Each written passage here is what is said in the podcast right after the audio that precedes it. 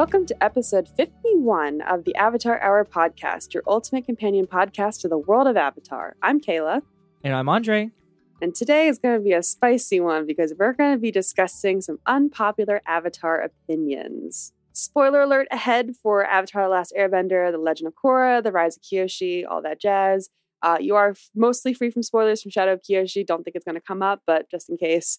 And any Avatar universe comic books. So, Andre, how are we doing today? I'm doing great. I just realized as we were sitting down to record today that we completely brushed over the fact that we reached 50 episodes last week. I was honestly going to bring that up too. like we didn't mention it once and I just think that's I think that's so funny and so on brand for us. Like, all right, we made it this far. Yeah. Look at that. I also want to point out because, like, for part of this episode, we asked our listeners for their own avatar unpopular opinions, and we literally posted it like the day we were recording this. And like we thought, oh, maybe we'll get like you know three people comment. No, we got like seven or eight responses. and we are beyond shocked. I was I woke up and I was like, fuck, because I meant to ask this like at the beginning of the week, so we had a couple of days to get everyone's answers, but we got a good chunk of answers from people. So we're really, really uh appreciative for you guys sending that in. Seriously, I mean, y'all like us that much? Awesome. I still get surprised, you know? Yeah. Like There's people still listening to the show. Yeah. people still like us. People still listen to what we have to say and post. oh Yeah. man. So we don't have any Avatar news this week, so nothing to report here. So let's just move right on to the spicy, spicy stuff, the unpopular Mhm. opinions. So let's get the ball rolling. Uh okay. yes, season two of Korra was a little rough, but it's not as bad as a fandom makes it out to be.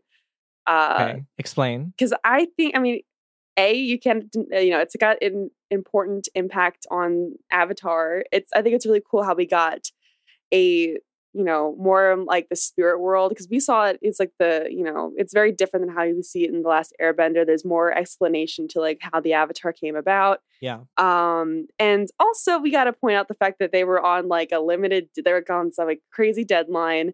Korra was not intended to last as long as it did. Uh, it was meant to be a limited series, so they had to continue something that kind of had a complete story in this first season.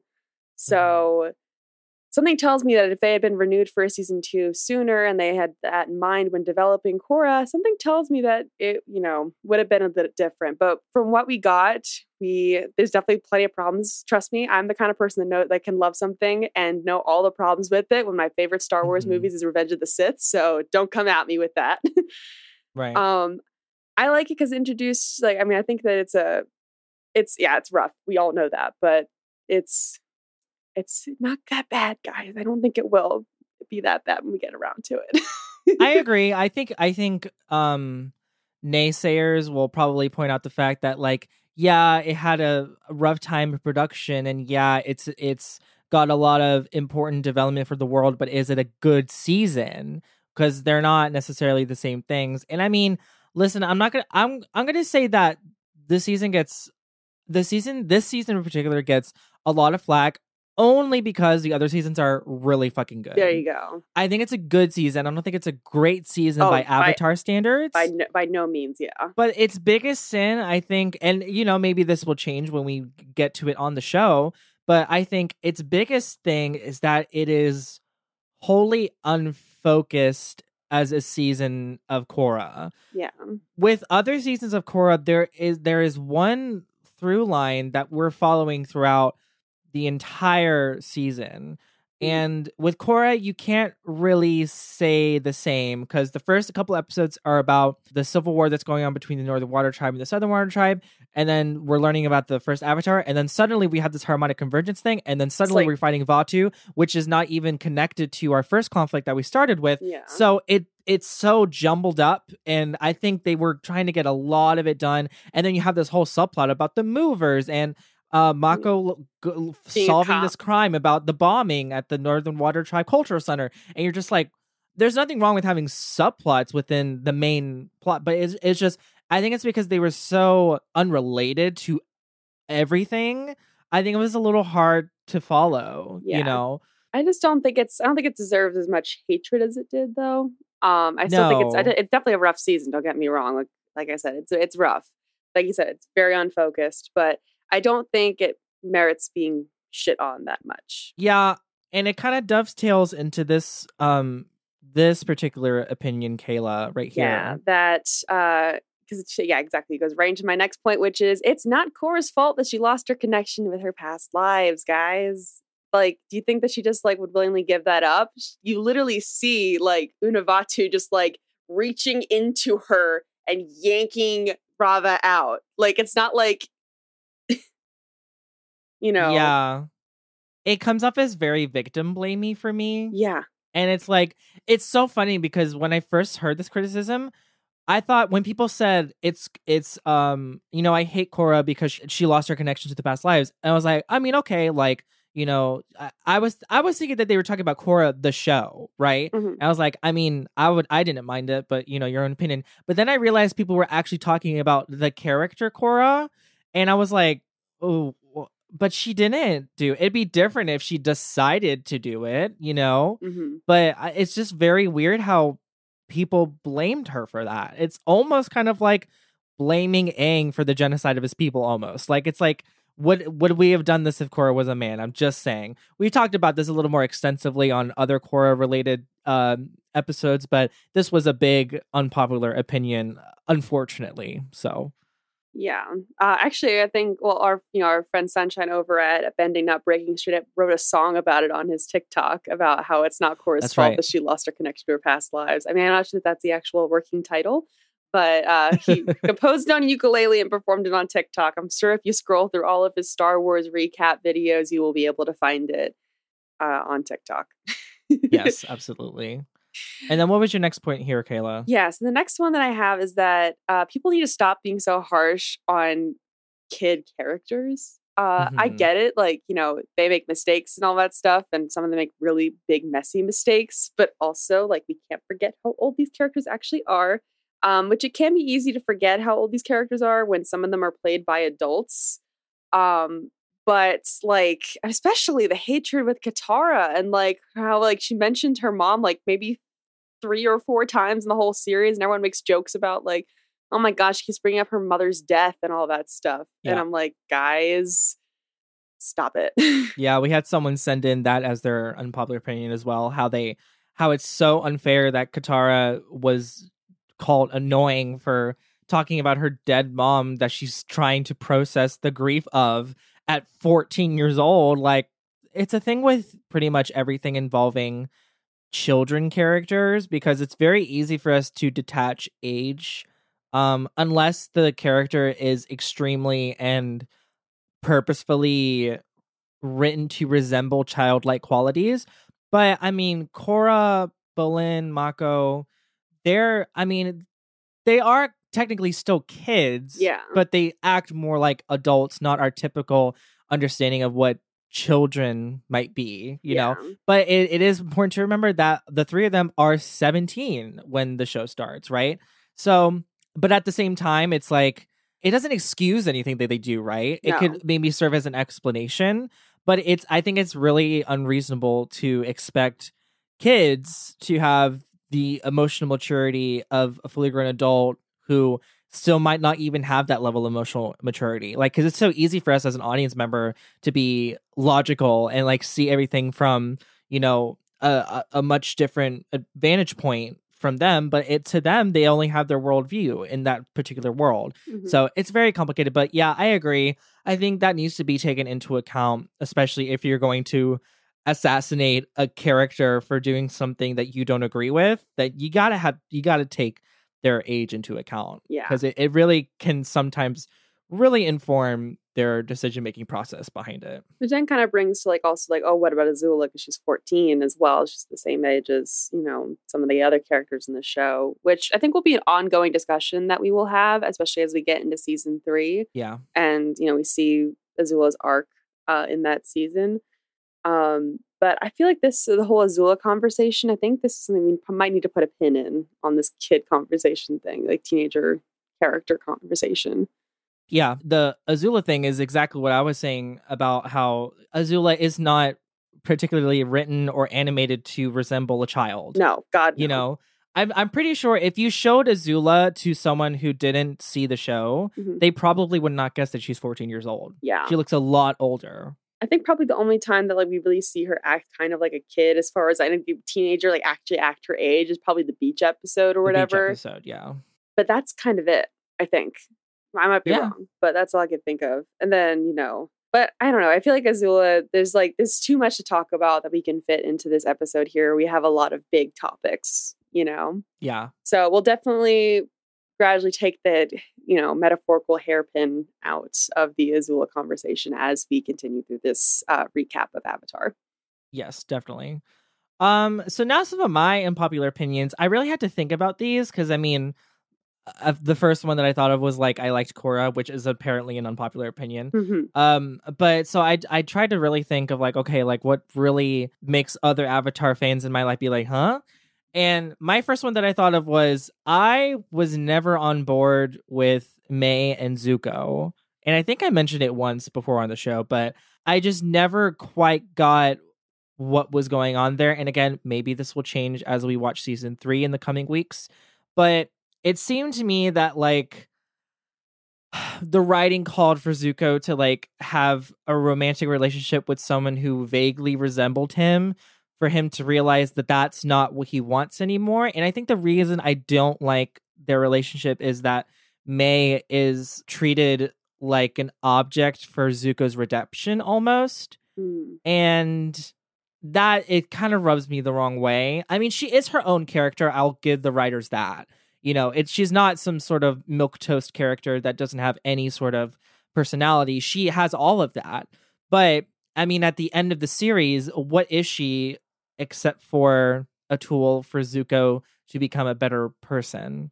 Does it does that seem too harsh or like Uh, I can see some of your points for sure. Um, honestly, I kind of had like an eh, relationship with like Mai and Zuko that like, you know, it's kind of like Mhm. I mean, I thought it was cool when like Mai says like, you know, like I love Zuko more than I fear you. I thought that was a really cool moment for her, especially Yeah. because she's not a very not saying that that moment was the moment was kind of vulnerable uh when she said that tells Azula that where she's like, you know, that she loves Zuko. Um, I thought that was a really cool character moment for her. But as for their relationship, I don't know. I did kind of like like the two emo teenagers like being together, like being happy, miserable together. Um, but I don't Mhm. really have particularly strong feelings on Mai and Zuko, like their relationship. Yeah. it's just it's just that sometimes I see them talking some people in the fandom talk about Bane and Zuko like they were like the best relationship in the show and I'm just like I don't I don't I don't know about I wouldn't say that, but I I'm kind of just like eh, relationship. Like, look at the two hot topic emo kids talking about you know, like hating Yeah. the world or something. Like, doesn't she say something like I like the way you hate the world, or he says that to her or something? I don't know, yeah, something like that. something emo. Um my next one is trying to decide who is the best avatar is pointless. Yes, And this isn't very spicy, but it is one of my unpopular opinions. I, for one, eh, just don't like talking about like who would like win in a fight, Korra or Aang. yes. Oh, I hate those conversations. Like, It's so boring to me. yeah, Because it's like it's taking these really two amazing characters and boiling them down to who is stronger. And I just don't give a fuck. yeah. I don't that's the least interesting thing about these characters. They're reincarnations of each other. They're kind of the same person, not exactly, but you know what I mean. yeah, they're cut from the same cloth, sure. But then it, it- when it comes past that, like Aang was a better avatar than Korra, or Korra was a better avatar than Aang, every avatar is completely different. As we're also seeing with our Rise of Kyoshi and Shadow Kyoshi recap, every avatar is completely different. Every avatar has their own strengths and weaknesses, and deciding who was better than the other.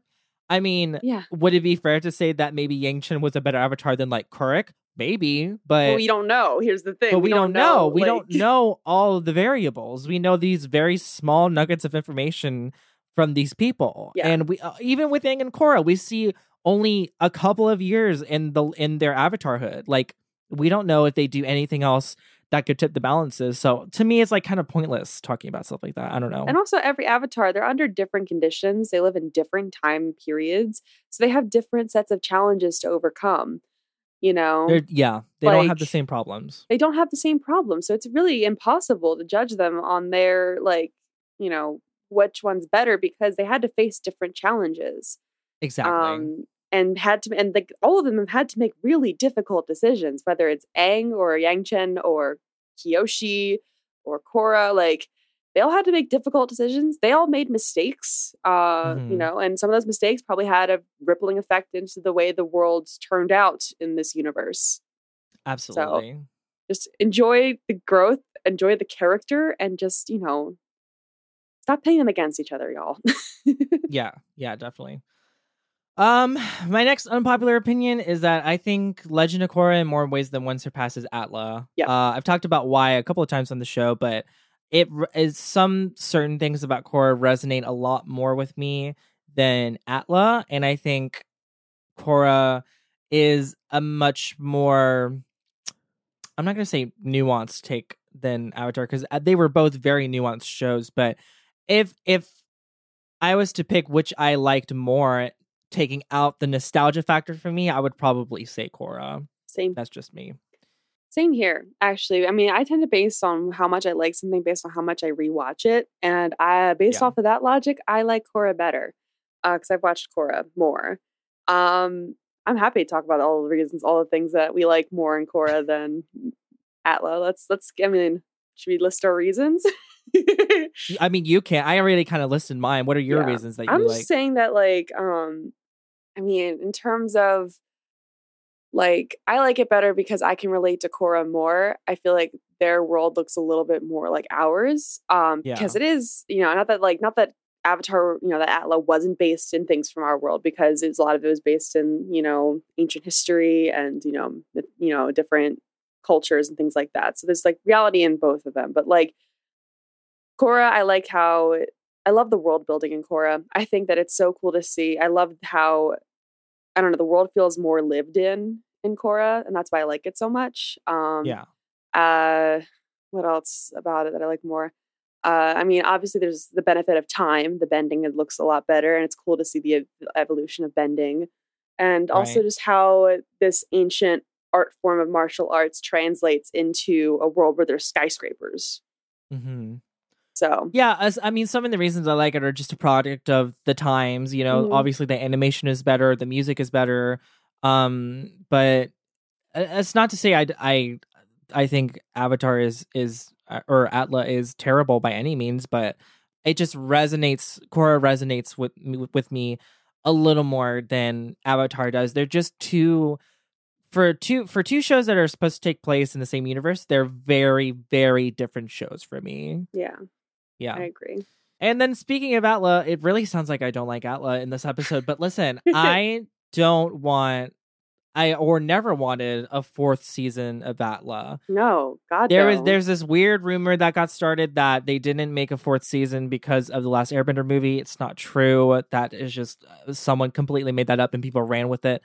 I don't want a fourth season mainly because the three seasons to me were so perfect and I don't see what else could have been continued other than a redemption arc for Azula, which does get carried on in the comics, but we have we have some thoughts about whether or not that is needed. We which we will talk about after the break. But I I just don't know. I I don't I don't see any universe where the show doesn't end with the final conflict of Sozin's comet. yeah, Now, if you were to tell me that we're gonna make four seasons and the the final conflict with Sozin is the end of the fourth season and the fourth season is air, then I would uh, maybe be a little bit more on board with it. But as it stands now, I mean, there are still people that want this fourth season of Atla, and I just I don't. I think it's way too late, and I, I again don't see anything that can be that can be gained from it. You know. Yeah. I think the only, I mean, like the only thing that I would want to see involving like previous characters from Avatar, like, would be more so about like, I don't know. I mean, I would be fine with seeing it in a comic too, but just like the, you know, uh, evolution of like, you know, Aang as an adult. But Uh-huh. I feel like that would be like its own series instead of just being just the last Airbender. Uh, I guess I don't know. I feel like it would be very, very different if there were to be. I don't know. Sorry, I just kind of spooled off there. No, no, no, no. no. I I get what you're saying. I I also don't know if I want any uh adult Aang content. I think I'll I mean, I know we we speculated that like the animated movie that Avatar Studios is doing is a solo like one-off adult Aang movie. I would be down for that, but uh, apart from that, I just I feel like it's just it's done with. I I got I got what I got from it and I still have more to get with the comics, but yeah. I think there with the the history of this show, I understand why people would want to see more of the gang, but at the same time, just imagine how many other characters we could be falling in love with. Exactly. You know? Yeah. I mean, I, I say it's not needed. I mean, I would have like I would like it, but it, the story feels complete with season three of Atla. Yeah. Doesn't need to really spin off any further from that direct conflict that was introduced in the first episode. All right. Well, those are our unpopular opinions. We're going to take a quick break and then we're going to be talking about some unpopular opinions from the fandom, including some that were submitted to us by our listeners. So we will see you after that. Hey everyone, Andre here. Before we get into the second half of the episode, we just wanted to remind everyone to check to make sure you are following the Avatar Hour podcast on your favorite podcast platform of choice. And if that platform has a rating system, please consider leaving us a review and some feedback. With subscribers and reviews, it allows us to reach future listeners and help the podcast grow in the long run. Thanks for listening, and now back to the show. And we're back with more unpopular opinions, but this time we're mining our unpopular opinions from the fandom. These are not ones that we've come up with ourselves. These are just ones that we've seen floating around the internet, uh, Mhm. specifically from some BuzzFeed articles. And we will we will agree or disagree. Yeah. Or All maybe right. somewhere in the middle. All right, speed round. Aang taking away Ozai's bending was a lazy writing slash Deus Ex Machina.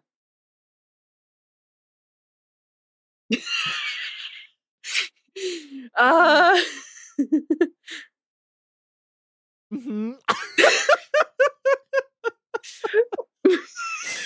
um, I don't know why I'm laughing. Um, it's because they use Deus Ex Machina. I fuck, I hate that. I hate, hate that, that word. fucking phrase It's- so much. thank you, CinemaSins, for ruining the word. I fucking hate it. But I mean, listen, I, it's not at least at this time. It's not completely inaccurate, but.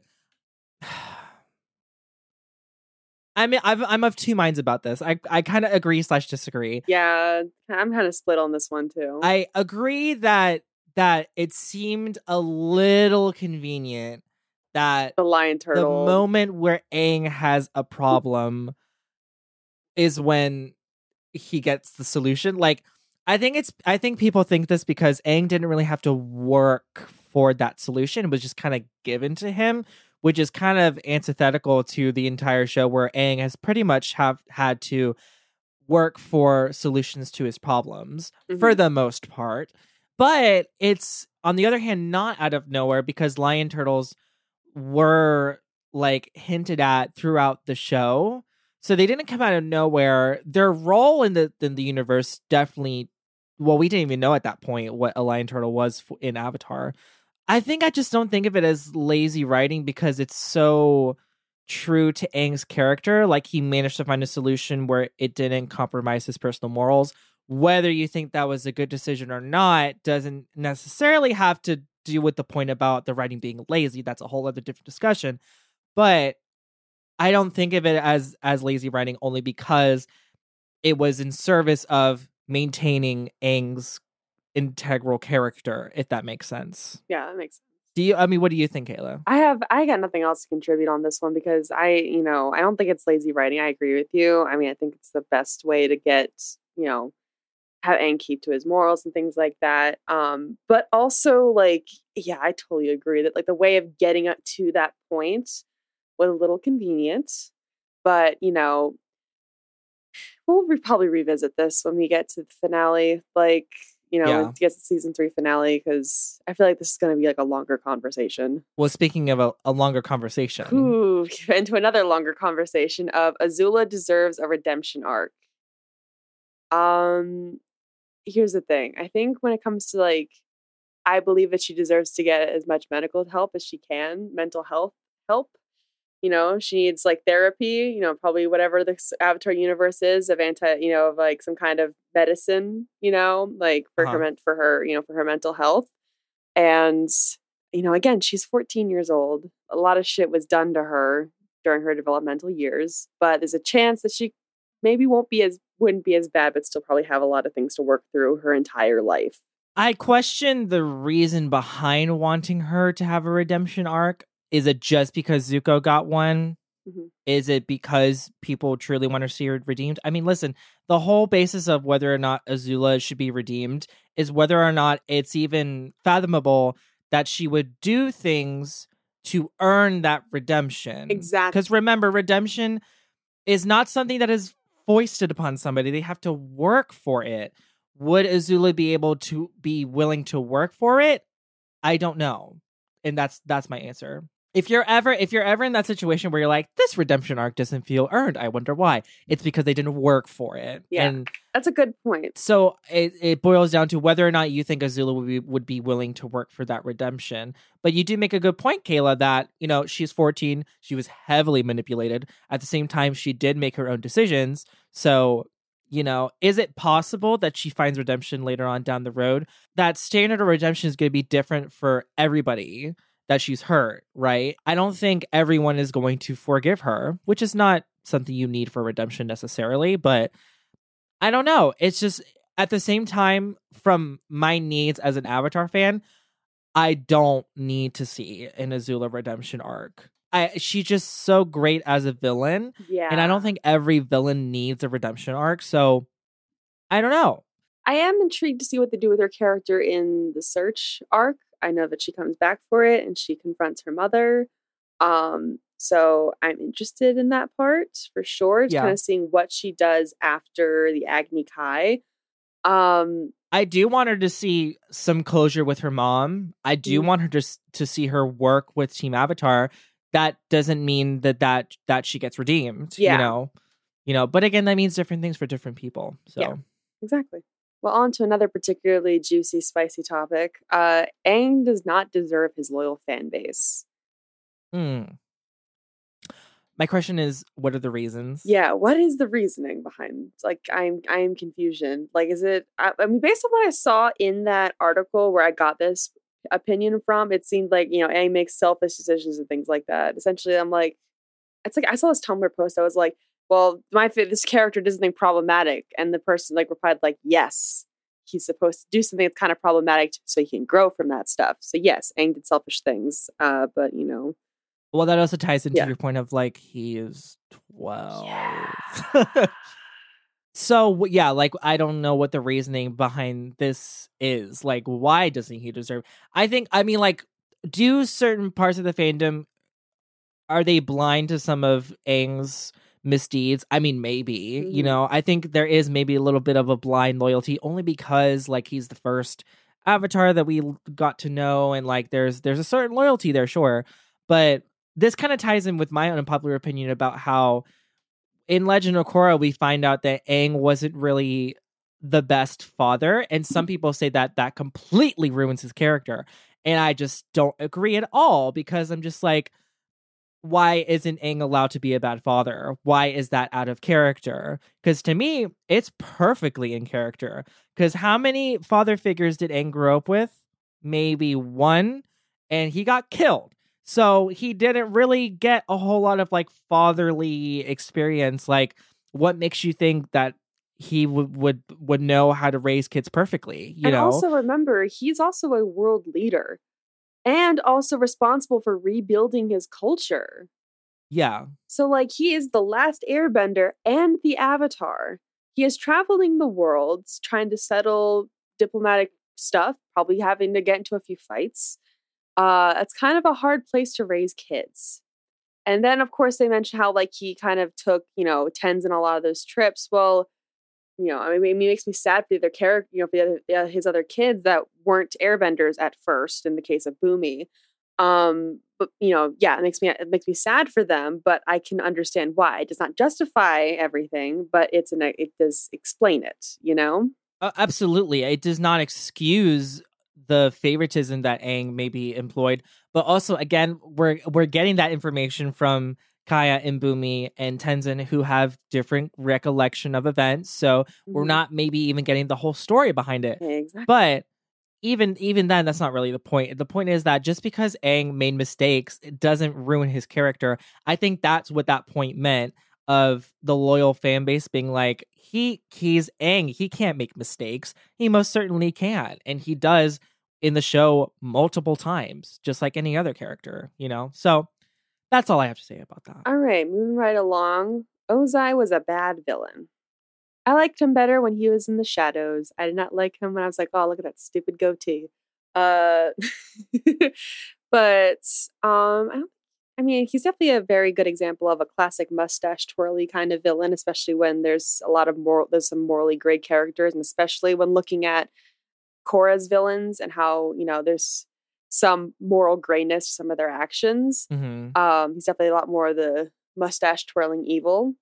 Um, Sure. I don't know. I mean, what is like, like, you know, what makes a good villain? You know? Yeah, it's a matter of taste at this point. I mean, it's hard to say whether or not I agree or disagree because in comparison to other villains of Avatar and Korra, Ozai does fall short in some areas. However, he was perfectly serviceable for what we needed as the big bad of the show. And I do want to also make this point that I've I've noticed a trend in discourse about villains is that the only way they can be interesting is if they are morally complicated. And I don't necessarily agree. There are different ways to make villains interesting. That is just one of them. Yeah. What makes Ozai interesting to me is how did he get here? What drove this person to make these decisions?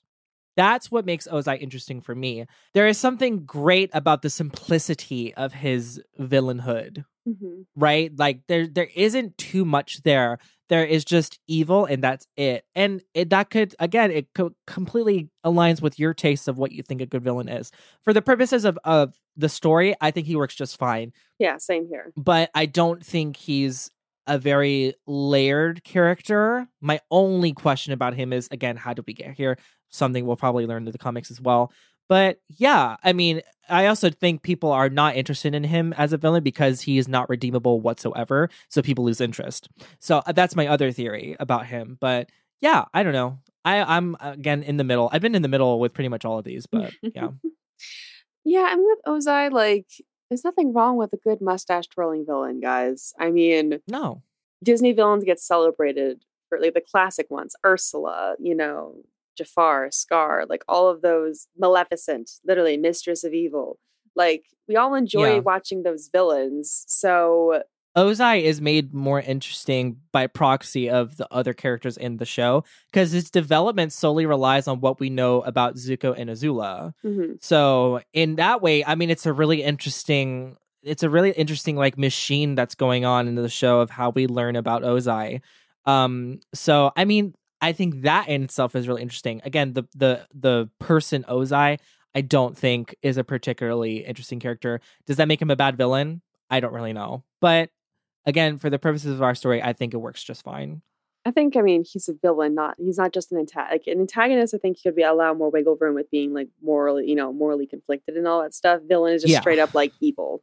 Right. That's that's right. what a villain is. He's a good villain in that case, I guess. Anyway, all right, on to the next one. Uh, Zhang Zhang would be more interesting as a character if he had gotten more screen time. And yeah, I mean, I think that would, you know, he was a firebender, didn't want to firebend because of, you know, the harm that he and others, you know, and, and you know, others in the Fire Nation army had done. Um, yeah. I think his character's interesting enough by itself. Uh, I would have liked to see more about him for sure. Maybe that's something we'll Yeah. get in the live action series. I don't know. Um, so I mean, I agree with this. I think it would have been interesting to have him interact more with the gang because Zhang Zhang has some very backwards ways of thinking when it comes to bending just because of his personal experience. But his thought is that firebending in itself is pure evil and it can only mean destruction. And that goes completely against like the theme of the show of balance, right? mhm. for a character that is only appeared in two episodes, he's also a pretty memorable character, you know? So, yeah, I think I definitely think it could be interesting if you got more screen time. absolutely. And then the last one that we got from looking at some articles, Katara should not have made blood bending illegal. This is another case of like why? Yeah. What's the reasoning? Um It's like I mean, we were just talking about how like, you know, Zhang Zhang thought that kind of this backwards way of thinking that like, you know, firebending itself is evil. I know that bloodbending can be used for horrible, horrible things. We've seen it in the show in both shows. Yeah. But like, what? There's got to be something. I mean, like with blood bending, there's got there could be something good to be used out of it in case of like healing. I guess. Yeah, maybe that's what this person is thinking of. Like, well, we don't even know if there are good uses of blood bending, or or maybe it's just like some people are like, how dare you make bending my way of life illegal? That's how some people would see it. Mhm. It's like, why are you putting a mask over my face? I can't breathe. Same Mhm. thing. I think it would have been a different story if bloodbending was more common. Because remember, bloodbending is is uh, something only very few waterbenders can do, even if they even know about it. Yeah, didn't like. you know, Oh God, what's her name? Hama wasn't she one that kind of invented it? yeah, Right. invented it loosely. I you mean, know, I'm- discovered it. I guess is the right way of putting it.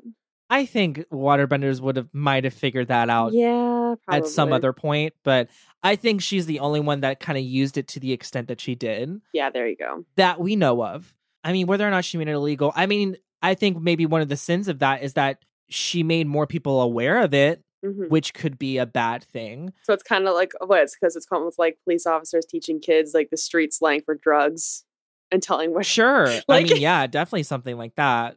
But I mean, again, because it's so rare and, and it can only happen. In some cases, before Yakone and um, you know, his kids, you know, Yakone was a very special case. Yeah. I don't think we would have seen many other Yakones. But yeah, I don't know. I, I'm going to disagree. I think Mm. she definitely should have made it illegal because I think the the cons outweigh the pros of bloodbending. If there are any pros of bloodbending, we don't know, you know. Mhm. So, but I mean, now I'm thinking like, what if Aang used bloodbending to neutralize the threat? Would he then be a criminal? So maybe there are good uses, you know. Hmm. Oh, that's interesting. Okay, I'm going to re- retract that. I'm in the middle again. Yeah. I'm kind of in the middle on this one too. Um, maybe we'll bring it up again when we see the Puppet Master episode. Um, yeah. Yeah. Hmm. We'll see. Hmm. Cool. All right. So now we're going to get into some unpopular opinions from our listeners, and boy, are some of them spicy. hmm The first one, well, admittedly not so spicy, but interesting already. Um, the way Avatar handles politics often gets overlooked. Facts. Fair. I agree. I think it. Be- I think it gets overlooked because of how subtle and nuanced it involves politics, and it's not the. Po- it's not politics how we know it, but I agree. I think it definitely gets overlooked for how how well it handles the politics of the world, just like as a function of world building. I think it's really good at that, and it Mhm. does get overlooked for sure. So one of them was, "I love them together, but Korrasami was queer baiting." Thanks to chokeholds from the network. The subsequent comments slash ca- comics slash canon fixed it. Okay. I'm Go sure right we ahead. talked about it on our Pride Month episode. Hold on, let me get a drink of water before I get into this. Mm. Lubricate, lubricate. So, queer baiting is when a studio is actively aware that there is a queer following and throws in subtext. Subtext is a, is like a you know subtext of like having like these two characters, same sex characters, you know, having ro- like having kind of romantic tension. Exhibit A, Destiel from Supernatural. You know, the network was well aware they had a large queer following and queer ca- people wanted to, like queer fans wanting to see Destiel get together. Um, and they just let them along for years and years and years until we get Super Hell, which we talked about in the Pride Month episode. Uh, subtext is not necessarily a bad is it can be used as a bad thing or it can be used as a good thing. Um, in the case of Korrasami, there is subtext in the series. You see Korra blush when she's when uh, you know Asami tell you know tells that she likes her haircut. As we've seen in the series, that we see other like you know for other couples, whenever someone's blushing, it means that they like that person. They're having a crush on them. And seeing Korra do the same thing. That is subtext. That is something that happens when a show cannot overtly show that these characters are queer. So another example of this would be Xena Warrior Princess, where they had plenty of subtext with, you know, I mean, some of it became main text, but you know, you know, just having to hide queerness in the fabric of the show because of homophobic, you know, censors and networks and things like that. Remember, guys, Korrasami came out in 2014. It was one year before same-sex marriage was legalized in the United States. Um, it's very easy to look back on like Korrasami and Bubbline and things like that because we have a lot of great queer representation today. For example, the Owl House is a non-binary character, a canon sapphic couple with its two main characters this early in the show. We have Steven Universe. We have a lot more examples of queer representation that I can't even think of right now in kids shows. So we've kind of been spoiled.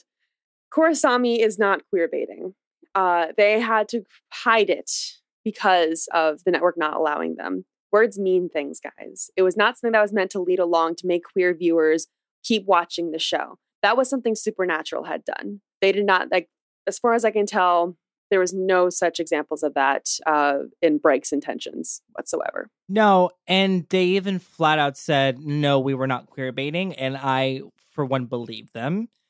And it's also worth noting that, however subtle or however non explicit, there is confirmation within the show that they do like each other and that they are queer.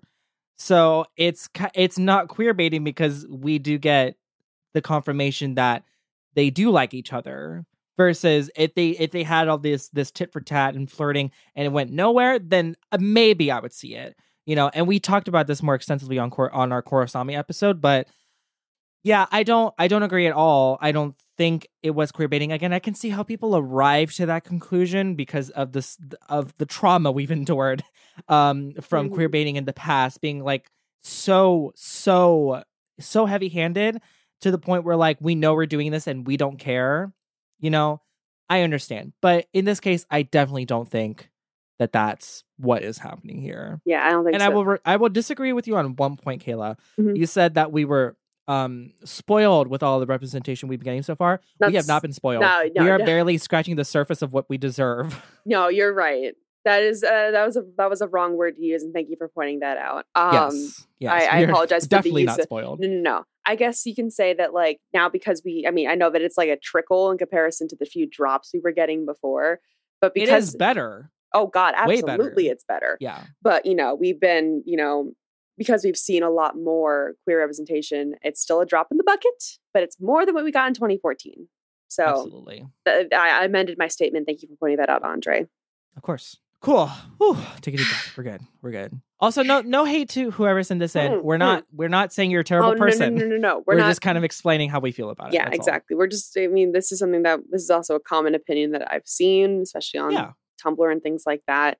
Um, you know, and also I want to point out that every single creator that has come out with queer characters, like uh, Cor- you know, for Korrasami, for She-Ra, for you know, Adventure Time, for Steven Universe, for Owl House, all of those shows had to fight tooth and nail for that representation.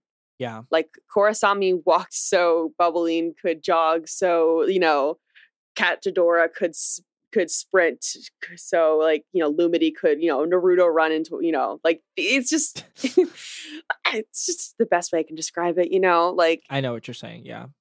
It's getting better. We need to demand better and yeah. I think what uh, and correct me if I'm wrong, but I think what you're what you're saying is that calling Korrasami queer baiting is undermining the benefits of what came after it. Exactly. Korrasami opened the door for so many shows uh, afterward for kids animation. So yeah, definitely. Cool. um, cool. There's so many feelings, guys. Next one, Korra is a good avatar. Agree. Moving on. Uh, Um, unfortunately, an unpopular opinion, but yeah, agree. Yeah. Um, Vaatu was the best villain in Korra. This is interesting. In the sense that it's like a mustache twirly kind of villain? Sure. I guess. This is another instance where I'd be like, okay, elaborate. Yeah. you I know, feel like we need more from this in order to like pass judgment on it uh, not the past judgment, you know, reflect on it. I should probably say. I'm not gonna. I'm only gonna say disagree because I love the other villains so much more. Mm-hmm. Um, but that is an opinion, and you mm-hmm. are allowed to have it. Yeah, exactly. The whole the whole thing with this is that like we're just ref- you know, like you are allowed to have your own opinions. Like the whole point yeah. is like the whole point of this is just to discuss our thoughts on said opinions. It's not something that you know we're not. We're only trashing some. Yeah. Like you know, there's only some that we've actually outwardly trashed. Most of them are just like, okay, let's talk about this. Not trash, disagree. Yeah, just strongly disagree. Strongly disagree. Strongly disagree.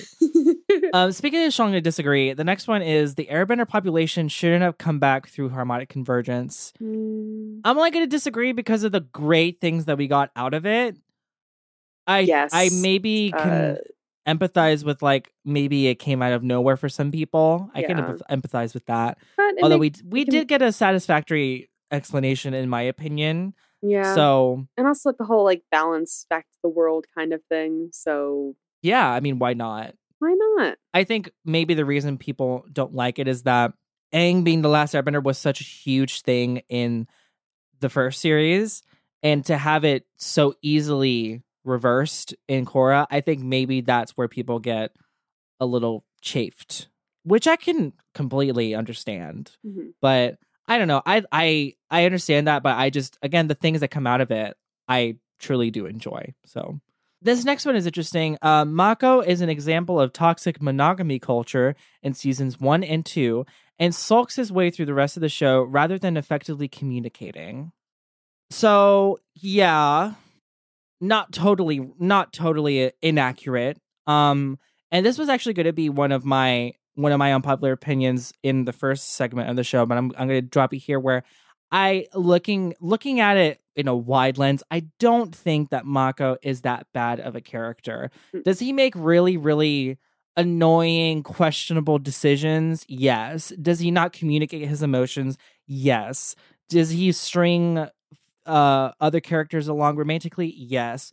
But is it reasonable for us to want a 17 year old boy to effectively communicate his emotions like i i can barely do that as a 23 year old and i'm expecting a 17 year old teenager To have that kind to of effectively maturity. communicate his emo- i'm not saying what he did was justified Oh God, no. at all like he definitely should have done not done the two timing between Korra and asami Mm-mm. and I think the writers, in some respects, kind of shot themselves in the foot with having that be our introduction for Mako in the first season, you know. But I think once we get the ball rolling, especially on season seasons three and four, is there still something more to be desired from his character? Yes, absolutely. I think they could have done a way more. Uh, season three, I think, is definitely the best for Mako, but at the same time, it's just like yes, absolutely an example of toxic toxic monogamy culture, but I do think he is given just a little bit of a bad rap, just Yeah. a little bit too much for for my liking. Cuz I don't think he means ill ever. Mm-mm. He just doesn't do things the most effective or smart way and neither do other characters in the show. They just seem they just have different consequences than what he does, you know. Mhm. Um, and yeah, and there is a little bit of that thing of like the writers are like, I don't know what to do with him if he's not dating Korra, you know. But Mhm. I think he is more a, a more a consequence of the I don't know what to do with him writing than like the actual character. I got nothing yeah. to contribute to this. I agree. Just spot on for all of it. Yeah, and again, that could change once we get into Korra on the show, but we'll see. Um, someone said, not sure this is an unpopular opinion, but Zukka supremacy. I'm assuming Zuko and Sokka. yes. Yes, I agree. Absolutely. Next question. Um, um, There's like the there were Kyo- fights breaking out in the one Avatar Facebook group that I was a part about of. Zuko. about Zukka. Yeah. Wow. Why Yeah. is it Zutara versus Zukka? No, it's more so just people being homophobic. Oh, gotcha. Well, so like people being homophobic and not realizing that they're being homophobic. oh, that's almost even worse than actual like Mhm. blatant homophobic homophobia. Yeah, and this one guy got all pissy at me for like saying that he was like he was saying things that were homophobic. Like I have friends that are gay, and I'm like, oh god. Moving on. Moving on. The Kyoshi novels are better than the two shows. We haven't finished the second one yet, so yeah, we haven't finished can we second one, so can we can't even really- answer that question?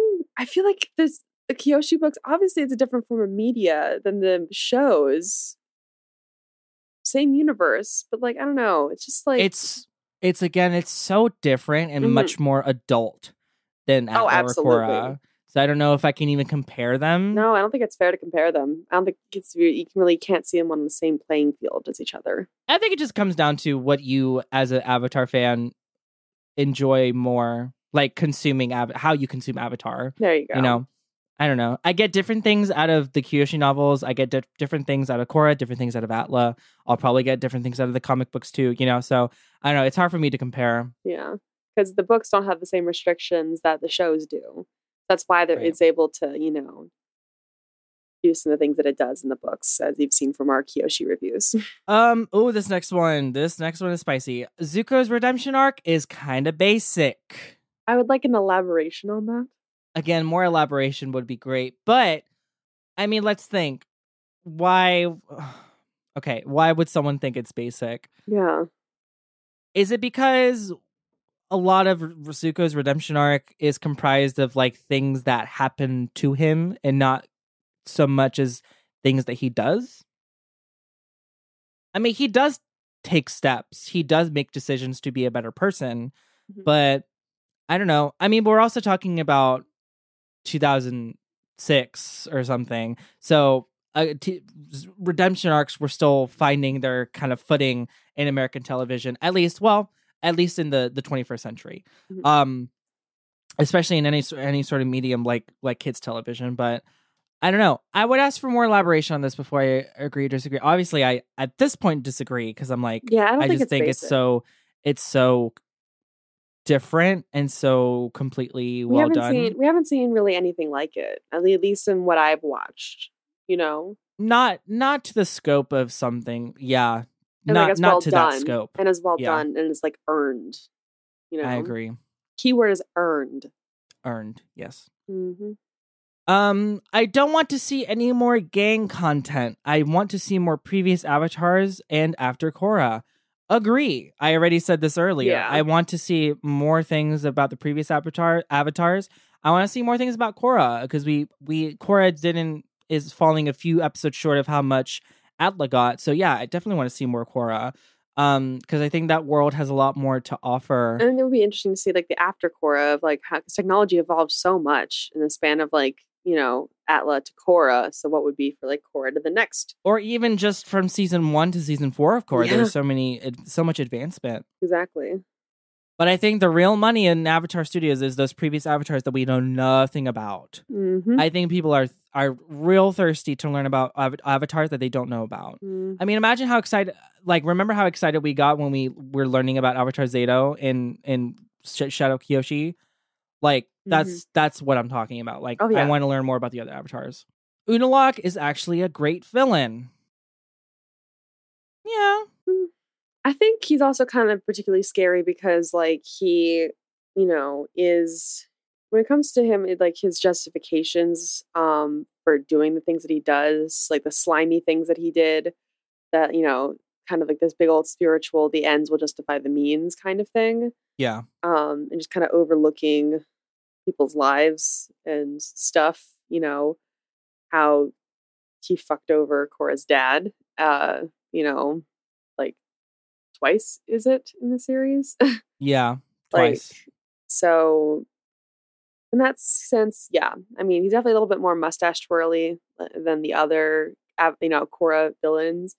Um, but I think he's again, he yeah, they definitely could have done better with him. But then again, they could have done better with the whole series, and the whole series, Sure. the whole season. I can't talk the whole season, but yeah, I don't think he deserves much shit. I think he's great in that he is a great manipulator, There and so go. is Kuvira. But Unalaq was able to manipulate not only his own family but the literal Avatar into being her mentor. You know, so I think he's definitely an effective villain. Mhm. Um, I do think he gets a little overshadowed by Vaatu in the grand scheme of things. So I think that's maybe why we don't really think of him as like a top tier villain because he wasn't he was sharing the spotlight with someone else versus Amon Zaheer Kuvira getting being getting the title of the villain of the of the show. So yeah, I would I wouldn't I wouldn't wholeheartedly disagree with that. Mhm. And the last one of the recording, Vaatu and Raava embody more of a God versus Satan relationship that Western religions usually depict rather than Eastern philosophies that highlight the importance of balance and coexistence. Wan locked up Vaatu and Korra destroyed him, rather than learning how to coexist with Raava to achieve a balance between the two. This is really interesting. Yeah.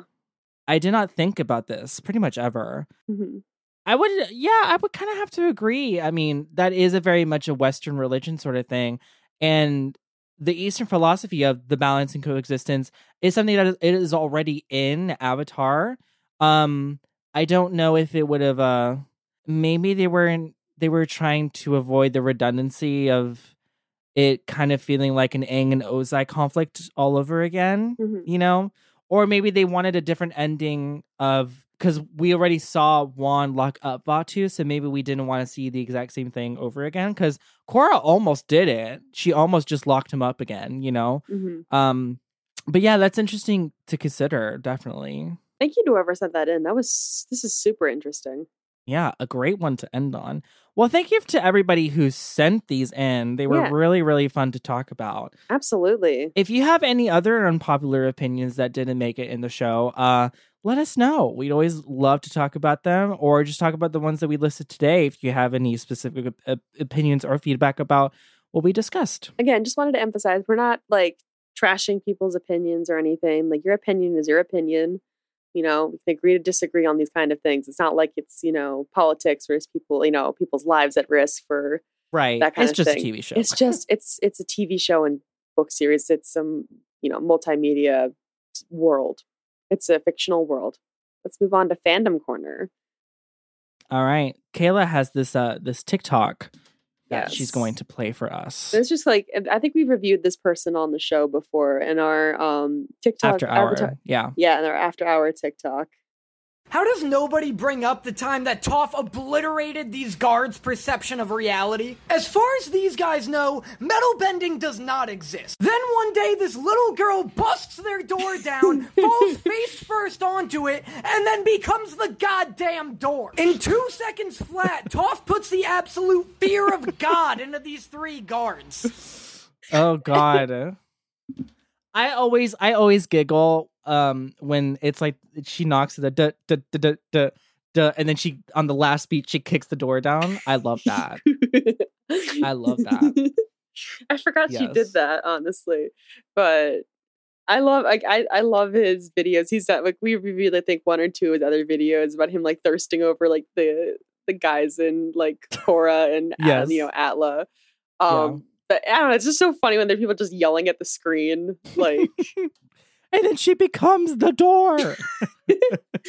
just- yeah. What's their what's their TikTok handle so people can follow them? Their TikTok handle is D Mata, which is D M O T T A. Three. Dmata three. Oh, sorry. It's only just a D. Okay. All right. Recommendations. What do we got? Our recommendations for this week, Kayla? All right. So mine might be a little bit more vulnerable, but you know, it's important to talk about mental health. Um, so I've been struggling with depression on and off the last few years, and uh, it's definitely gotten worse in the last, you know, year and a half for obvious reasons and other reasons. Um, so I recently made the steps to get help. I've been going to therapy for years, but um, it got to the point where it, just therapy wasn't going to cut it. Um, so I went to a psychiatrist this week, and I have been, di- you know, I have been got an official depression diagnosis, and I got my, um, I got to pick up my antidepressants, and I've been on them since Monday. So, um, you know, I just wanted to be candid about that as possible. Um, you know, I really want to make sure people know that it's actually not that big a deal to get on antidepressants. There's more people on it than you know. It's something that my psychiatrist told me that there's plenty of people out there who are on medication that's going to help their mental health. Um, and like, as for side effects that I've dealt with, just kind of drowsiness during the day. Um, but you know, check with you know check with mental health professionals if you think that's right for you, and you know, it's okay to get help. Uh, you know, there's no shame in getting medication for it. It's an illness, so it can be treated. Um, so make sure that you know check in with your mental health. And I really, if you're able to, if you have the resources to, I recommend going to therapy and you know seeing a psychiatrist if you think that you need to be on medication. Um, it was a lot easier than I thought it would be, honestly. Um, so I just I that's my recommendation for the week is antidepressants and getting the mental health help that you need. All right. Well, thank you for being so candid about that, Kayla. And yes, it is very, very important that if you do have the resources, definitely get uh, the help um, that you deserve. Absolutely. Um, I kind of wish I went first because I don't know how to segue from that to this. So Kayla, Kayla's out here being a mental health advocate, and I'm out here being a money saving advocate. Hey, that's good for your mental health, is saving money. I, I guess, I guess, sure. I tried. I tried. I really did. so, so yeah. Um. So I've been in this. Um. I've been in this race with my uh partner to see how many um receipts we can scan with this app because it gives you points back and you can redeem them for like gift cards. Um, the app is called Fetch Rewards, and I would definitely recommend getting it. It's a really it's really great for like um just buying or not buying just uh you gain points every time you scan a receipt um sometimes you get 25 sometimes you get 50 if you're lucky and you happen to buy an item that happens to be on like their week's like um wish list you'll get extra points but um you can get like a $10 gift card for like Starbucks or something or like a $25 gift card for Barnes and Noble if you get enough points um but yeah it's just a, a really great way to save money um, and I would, I don't know, I'd highly recommend that. Awesome. Cool. Very, very two opposite ends of the spectrum there. Uh, Honestly, I kind of threw antidepressants on there because I also had no idea what I was going to put. So I'm like, you know what? I'll just go with the, you know, PSA kind of route for this. Work. So glad I wasn't talking about my new iPad uh, this week. anyway, all right. So where can the good listeners find us, Kayla? Well, you can find us on Twitter at Avatar Hour, Facebook and Instagram at the Avatar Hour Podcast. And uh, if you'd like some extra Avatar Hour in your life, make sure you subscribe to our exclusive Patreon at patreon.com slash the Avatar Hour Podcast.